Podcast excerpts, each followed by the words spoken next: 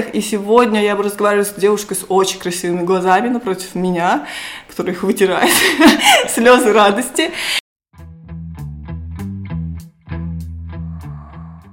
Всем привет! Меня зовут Наташа, и уже порядка шести лет я занимаюсь тем, что выстраиваю коммуникацию между пациентами и врачами. Именно поэтому появился этот подкаст «Перевожу с врачебного», а, где я в диалоге с врачами буду все их сложные, интересные термины переводить на простой язык, параллельно рассуждая и раскрывая самые важные вопросы о человеческом здоровье. Так, я не буду выговаривать долго Анастасия Сергеевна, буду говорить просто Анастасия, так чуть Хорошо, быстрее. Да. да, мы начинаем с чего? Мы обычно немножечко рассказываем о специальности. И вот существует такой миф, что врач-терапевт – это такой доктор, который перенаправляет. Эм, сначала расскажу немножко о себе. Меня зовут Макаревич Анастасия. Я закончила Иркутский государственный медицинский университет. Э, опыт работы у меня более шести лет. Я веду прием в клинике «Эксперт», являюсь врачом-терапевтом. И действительно, моя специальность для многих очень такая обширная. И сложилось такое впечатление, что приходишь к терапевту, и он только направляет, больше ничего не делает, ничего не лечит, только дает направление.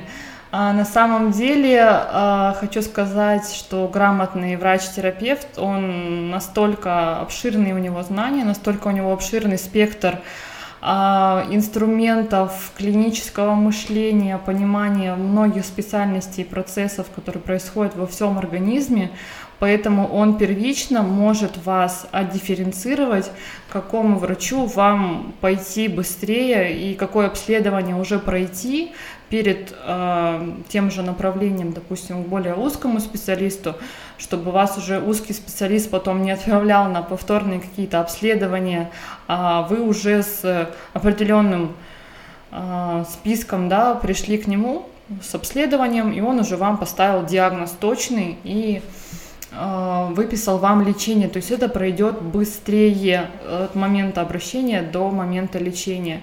Плюс э, грамотный терапевт, он многие процессы лечит на самом деле сам. Э, ну, я, то есть есть, да, да, да, да, да, я очень в редких случаях перенаправляю к узким специалистам, когда действительно какой-то очень сложный случай, достаточно редкое заболевание, и нужна просто консультация более а, углубленная вот по этой теме, которая выявлена сейчас на данный момент. Спасибо большое за такое очень четкое пояснение. Но, вот, знаете, для нас врач-терапевт, он всегда первичен. Мне кажется, с любой проблемой, какая бы в голову там не пришла, какую бы вы у себя не обнаружили, мы в первую очередь пытаемся записаться к врачу-терапевту, чтобы он посмотрел, объяснил, рассказал. Но ведь бывают случаи, когда не надо идти к терапевту. Да, действительно бывает. Это больше острые состояния, требующие неотложную медицинскую помощь. Это различные хирургические патологии, травмы, которые первично уже в травмпункт, либо куда-то в приемное отделение, либо скорая помощь указывает. Ну, то есть с очень сильной болью, с которой я вообще не могу двигаться? Да, да, да, да, когда ты физически уже не можешь дойти до врача-терапевта. Хорошо. И вот я как маркетолог сейчас э, ну, наблюдаю в связи там, с событиями последних двух лет, уже практически трех, определенные изменения вот именно в спросе. То есть э, реально пациентов начинает волновать история, связанная с постковидным синдромом. Вообще, что такое постковидный синдром?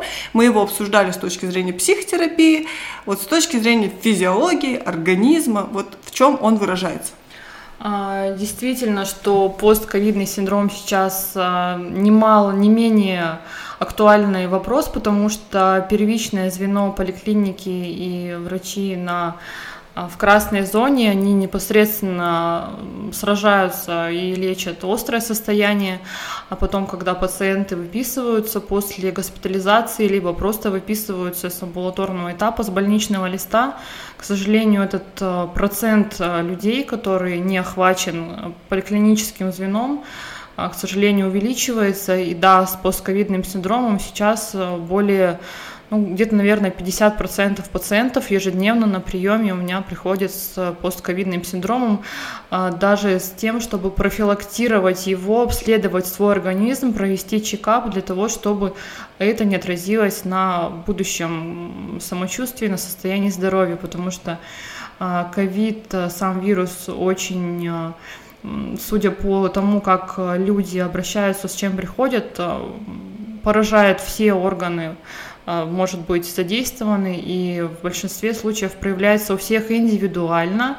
В большей части у кого, допустим, был какие-то хронические заболевания до этого, либо какие-то слабые места по желудочно-кишечному тракту, дефициты без того витамина, минеральных комплексов, там, конечно, выраженность постковидного синдрома, слабость, нарушение сна, сердцебиение, различные боли, одышка, также повышение давления, повышение уровня сахара.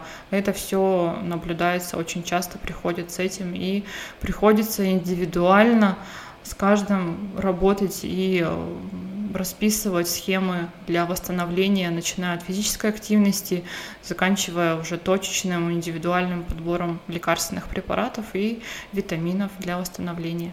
Ну, то есть вот тот факт, что при ковиде обостряются какие-то хронические заболевания, да, это... это не миф, да, это так и есть. Да, это так и деле. есть, и на самом деле после э, очень было четко видно по пациентам в осенний период, когда вот а, сентябрь, октябрь, и вот конец декабря сейчас тоже очень много приходит пациентов с обострением по желудочно-кишечному тракту, обострением гастритов, а, выявление острых язв, а, которые требуют прям лечения. Они до этого уже были, но пациенты не обращались, какие-то принимали самостоятельно обезболивающие, снимали эту боль, а, думали, что вот я сейчас похожу и как-нибудь потом обследуюсь, тут случился ковид, и это дало о себе знать прям стойкими симптомами, которые требовали уже лечения активного достаточно.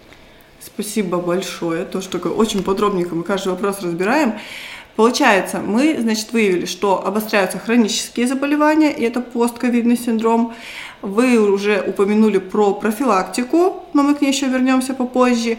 А вот как понять, что у меня этот постковидный синдром случился? Ну, допустим, у меня нет хронических заболеваний, я счастливый человек, не хватает времени у меня на профилактику, то есть, ну, по какой-то причине, не знаю, там, работа, например, я вот пока сидела на изоляции, ее не делала, сейчас мне очень много нужно сделать. На что стоит обратить внимание, может быть, не знаю, там, на интенсивность, на чистоту, на какие-то факторы, чтобы понять, что это проявление именно постковидного синдрома?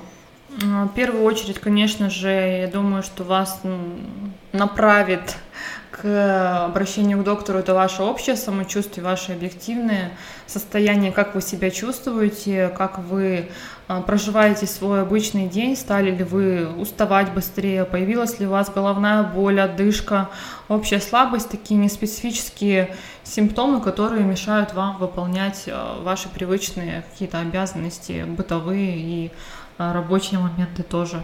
Это повышение, конечно же, давления, головные боли, которые могут быть связаны с высоким давлением, а, внезапно начинающиеся и прекращающиеся нарушение ритма, либо учащенное сердцебиение. А, и, думаю, все. И расстройство ЖКТ. И расстройство желудка, да, боли в желудочно-кишечном тракте, нарушение пищеварения, нарушение стула. Это такая вот, мне кажется, очень распространенная проблема, потому что, по крайней мере, с ней обращаются. А вот вопрос про давление, еще у меня а, Да, то есть э, давление в норме у здоровых людей, оно же не всегда стабильное, то есть оно же при физических нагрузках может повышаться и гипертония на самом деле диагноз такой, который ставится про, по определенным обследованиям, по суточному монитору давления в течение дня колебаний. И, конечно же, нужно обратить внимание на то, а, как часто это давление повышается и самые какие максимальные бывают цифры. Потому что есть люди, которые гипотоники, так называемые, у которых комфортно переносимое давление 90 а, на 60, они себя прекрасно чувствуют, да, пониженное давление. Гипотония? Гипотония, да. Гипотония – это пониженное давление, запомни. Ну, у нас просто подкаст по перевод, вот я перевожу.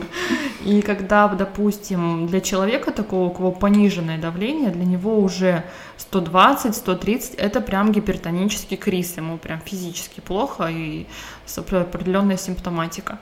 И другой вопрос, когда пациента ну, так сказать, повышенное нормальное давление, это выше 139-140, и тогда уже, конечно, начинается, нужно обращаться к доктору для того, чтобы выяснить причины, которые могут быть связаны не только с постковидным синдромом, но и обследовать, в принципе, организм более углубленно по этим органам и системам и уже подбирать терапию. Потому что не всегда а, многие пациенты боятся на самом деле обращаться к докторам, к врачу, потому что считают, что а, вот сейчас на, на меня переведут на таблетки, я их буду принимать пожизненно от давления, что это будет какая-то зависимая история.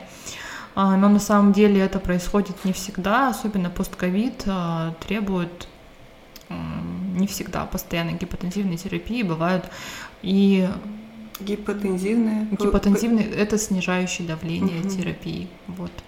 Спасибо. Иногда требуется... Иногда причины могут быть другие, и еще раз повторюсь, и курсовое какое-то лечение может дать эффект. Давайте продолжим обсуждение как раз-таки лечения постковидного синдрома. Я понимаю, что это зачастую индивидуальные схемы, да, потому что есть хронические заболевания, есть наследственные анамнез, много таких нюансов. Но вот человек госпитализировался, пролечился, его выписали. Какие следующие шаги? А, первично, конечно же, а, все зависит от того, в каком состоянии, как протекало заболевание, было ли, сколько было поражения легких, а, какой процент, и от этого уже а, стоит отталкиваться, потому что понятное дело, что заболевание это достаточно серьезное, захватывающее поражающее все органи весь организм, и поэтому здесь важно не понимать, э, во-первых, своей головой, что как раньше, как говорится, уже не будет в какое-то время, и нужно дать себе это время для того, чтобы восстановиться, а не ставить какие-то рекорды, не начинать а, излишнюю физическую нагрузку, активность, то есть если вы до этого ходили а, в тренажерный спортивный зал, то есть нужно будет уменьшить эту физическую активность, дать организму возможность самому восстановиться, даже тот же перенесенные вот эти вот постковидные пневмонии, ну, точнее, постковидные остаточные явления после перенесенных пневмоний, они требуют достаточно бережного отношения к своему организму, к своим легким. А, и вот э, различные рекомендации, которые были год назад про надувание шариков, для того, чтобы расправить легкие, так говорили, они сейчас, к сожалению, немножко, даже немножко отошли, потому что это достаточно высокое сопротивление легких, и у пациентов, у которых, допустим, были достаточно большие объемы поражения легких, а, какие-то хронические заболевания легочной системы а, могут провоцировать достаточно опасные процессы легких. Поэтому тут тоже нужно бережно относиться к своим легким и э, заниматься дыхательной гимнастикой. Это все актуально и вполне такая очень хорошая рекомендация, как э, выдувать из трубочки воздух в воду. Там создается минимальное сопротивление, которое вполне достаточно для того, чтобы восстановить объем дыхания. А, и второе – это правильно, рационально питаться, хорошо, разнообразно кушать, восстанавливать свой режим дня, потому что на удаленке это часто позднее укладывание, поздние подъемы, когда там вот будильник и нужно включать компьютер, и все, никакого утра без завтрака и всего прочего, что необходимо каждому организму.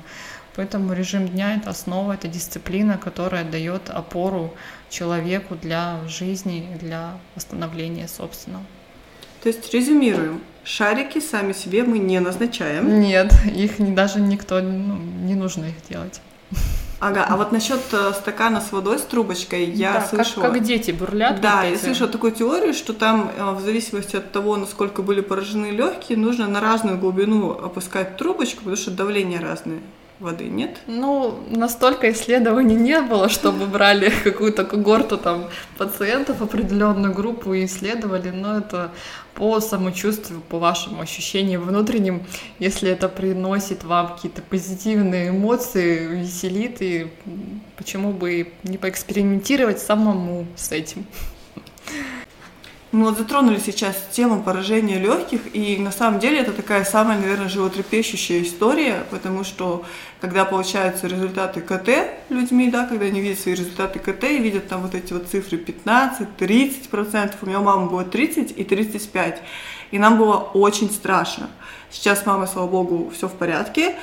Эм, ну, вот как, наверное, вот эти проценты поражения легких влияют на дальнейшее восстановление где вот эта критическая точка. Можете об этом немножко рассказать? Да, конечно, пациенты тоже с этим приходят, потому что очень часто после а, особенно госпитализации, а, когда делают в стационаре а, КТ легких, рекомендуют повторное обследование через какой-то промежуток времени. Это действительно очень важный этап посмотреть, насколько быстро идет восстановление легких. А, потому что зачастую после перенесенных а, вирусных пневмоний, а, особенно когда поражаются нижние отделы, идет большое поражение, больше 50%, там возникает такое состояние, как пневмофиброз. Его видно через месяц-полтора после перенесенного ковида. И вот таким пациентам в, на амбулаторном этапе, конечно, рекомендовано назначение определенных препаратов для того, чтобы этого пневмофиброза в последующем не было. Но это делать всем не нужно, то есть переживать а, за счет там 10, 15, 20 процентов легких, особенно даже бывают пациенты прибегают 10 процентов, это очень минимальные поражения, которые а, не требуют динамического наблюдения через месяц. То есть не нужно облучаться после а, первичного повторно для того, чтобы посмотреть, а, ушел там плюс-минус 1-2% или нету. То есть тут а, риск, точнее побочные эффекты от МСКТ превышают того, чтобы информативность этого самого исследования. Ну и, соответственно, у различных людей, да, там есть и пациенты, у которых очень много заболеваний в одном обостряется, декомпенсируется, восстановительный период, конечно, там удлиняется. А молодые пациенты, которые перенесли в средней форме без, без госпитализации и процент поражения там, до 20%, то динамического МСКТ контроля зачастую не требуется. И все восстанавливается само. А легкие могут полностью восстановиться?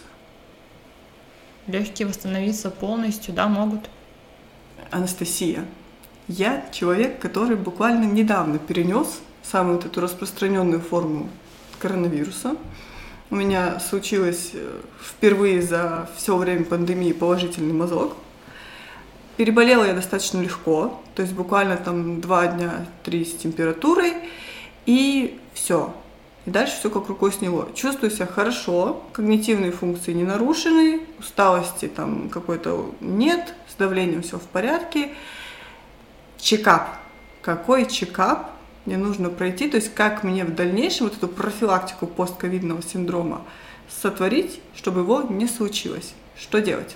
А, ну смотри, у тебя получается совсем легкая форма, и лечение как таковое там а, бывает же оно различное по обширности, там бывает гормональная терапия, противовирусная серьезная терапия. Так как у тебя такого не было, и ты перенесла его а, в легкой форме, то я бы тебе порекомендовала через неделю, в течение, допустим, двух недель сдать какое-то общее обследование, такое сдать общий анализ крови, посмотреть, как воспалительные какие-то маркеры повышены или нет, а, обычную биохимию, а, показать, посмотреть показатели печени, показатели, как фильтруют почки, это уровень креатинина, общего билирубина, сахара, холестерина, крови, общего белка. Также бы порекомендовала сдать еще анализы на витамин D в обязательном порядке и уровень ферритина. Посмотреть, как на это реагирует кровь. Я вот точно сразу знаю, что по двум пунктам буду в дефиците. У меня а, уровень магния еще тоже обязательно. Но я правильно понимаю, что это все лабораторная диагностика? Да, это лабораторная она... диагностика и кардиограмма. Вообще, в принципе, ЭКГ. все. Да, ЭКГ. Потому что по кардиограмме очень а, четко бывает видно электролитные нарушения, которые и дефициты в том числе видно по ЭКГ. Ну, то есть, по идее, вот такой чекап для человека, который, как Условно, я принес да, легко, хорошо. он очень быстрый. Ну, ну да, то есть я это... зашла там 5 минут в процедурном да. Да, кабинете угу. и там сколько, 10-15 на ЭКГ. На ЭКГ да. И при этом еще по цене будет все доступно, да, если мы ну, все-таки да. частная клиника, мы понимаем, что у нас-то угу. все идет за коммерческий счет, соответственно, угу. у нас это достаточно доступное по цене. Ну и вы будете уже внутренне уверены, понимать, что с вашим организмом все более-менее ничего. Ну, то есть все, все в пределах допустимых. А если форма была сложнее, какие-то еще нужны дополнительные? Ну, это лучше уже прийти первично на прием. Мы с вами обсудим. То есть мы никаких анализов не сдаем, мы mm-hmm. просто идем к терапевту, если там было чуть сложнее, чем у меня, если дольше да, держалась да, температура, да, да. например, да. Угу. Вы берете обязательно с собой какие-то выписки, какие, если у вас была до этого госпитализация, амбулаторная карточка, если вы до этого где-то наблюдались. И в идеале, если вы подготовите заранее список вопросов к врачу и подготовите, чем вы лечились, и чтобы рассказать чтобы была полная картина у врача и перечень препаратов, которые во время ковида да, да, принимали. Да, да, да, потому что это тоже влияет на восстановление. Угу, спасибо. Спасибо большое. Очень, мне кажется, такой полезный, интересный подкаст получился. Максимально без переводов. Вот. Плюс терапевтов. Терапевты разговаривают человеческим языком. Да, у меня пациенты, поэтому все от этого довольны, потому что я всегда объясняю, чтобы было человеку понятно, а, доступно, и он вышел от меня с полным пониманием, что ему дальше делать, какие препараты ему нужны и почему они были назначены. То есть я этому на приеме уделяю огромное внимание, объясняя пациенту, что с ним происходит, потому что зачастую даже приходят просто с анализами крови, которые их тревожат, и они в панике, не понимают, почему повышенный и сколько осталось мне жить. И приходится, да, объяснять, рассказывать и успокаивать, и тут работать даже с человеком немножко психологически, чтобы его успокоить, потому что это немаловажная часть здоровья организма, психическое здоровье тоже. Давайте подведем какой-то такой небольшой итог, может быть, просто пожелание какое-то, напутствие Сейчас вот скоро весна, изменение температур. Мне кажется, у вас опять количество пациентов да, увеличится. Да, да, сезонная такая, э, сезонная такая история, осень-весна, когда не понимаешь, что одеть, как и так далее. Но, конечно же, это связано не только с э, тем, как ты одеваешься, тепло по погоде либо нет, но в активизации вирусов, которые не только же коронавирус, да, у нас есть, но и масса других э, вирусов, передающихся воздушно-капельным путем, поэтому ношение масок, мытье рук, соблюдение социальной дистанции, правильный режим дня и питание здоровое, правильное, с ежедневным потреблением овощей и фруктов, как рекомендуют доктора, более 400 грамм в сутки на здоровье, да, чтобы э, чувствовать себя хорошо. Всем желаю быть здоровыми, вашим, вам и вашим близким. Э, всего доброго, спасибо большое. Спасибо, до свидания. До свидания.